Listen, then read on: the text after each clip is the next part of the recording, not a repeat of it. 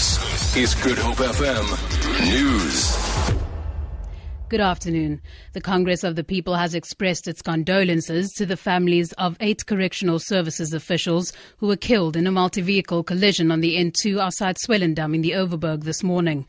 The officials died while on their way to work at the Pofelsdijk Correctional Centre. Cope spokesperson Dennis Bloem. We are taking this type of um, accidents very serious and we are really saddened when eight officials of the department die at once.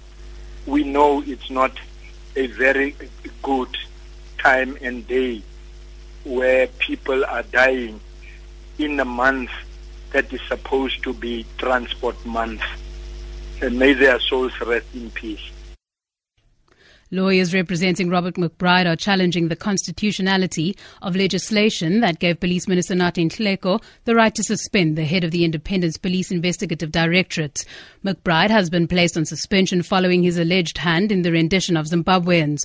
Lawyer Jacques Marais says they want the courts to compel Parliament to review the IPID legislation. What we are saying on behalf of Mr. McBride is that there should be very specific processes that must be followed when the minister wants to remove, investigate, or suspend or, or, anything of the like the head of IPID. At the moment, the legislation regulating the hawks have been brought into line with the Constitution after various court cases at the end of last year.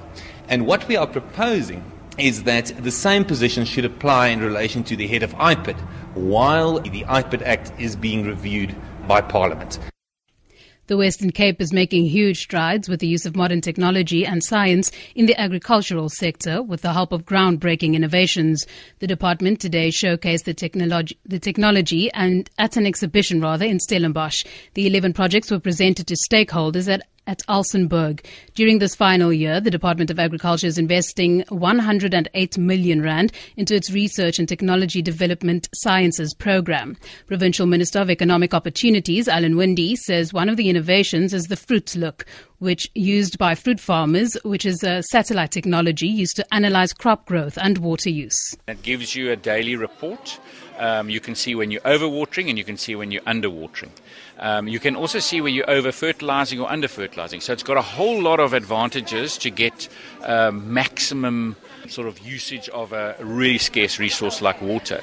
So you use technology to be more efficient and more cost effective, which actually makes us more competitive.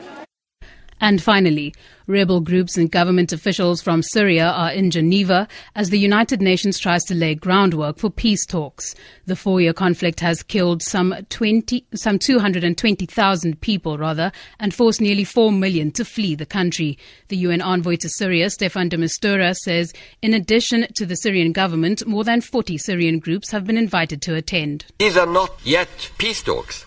These are closed, low-key separate structured discussions to consult on the current crisis, the possible road ahead, and the final destination, if they do have an idea about it, of a Syria at peace with itself.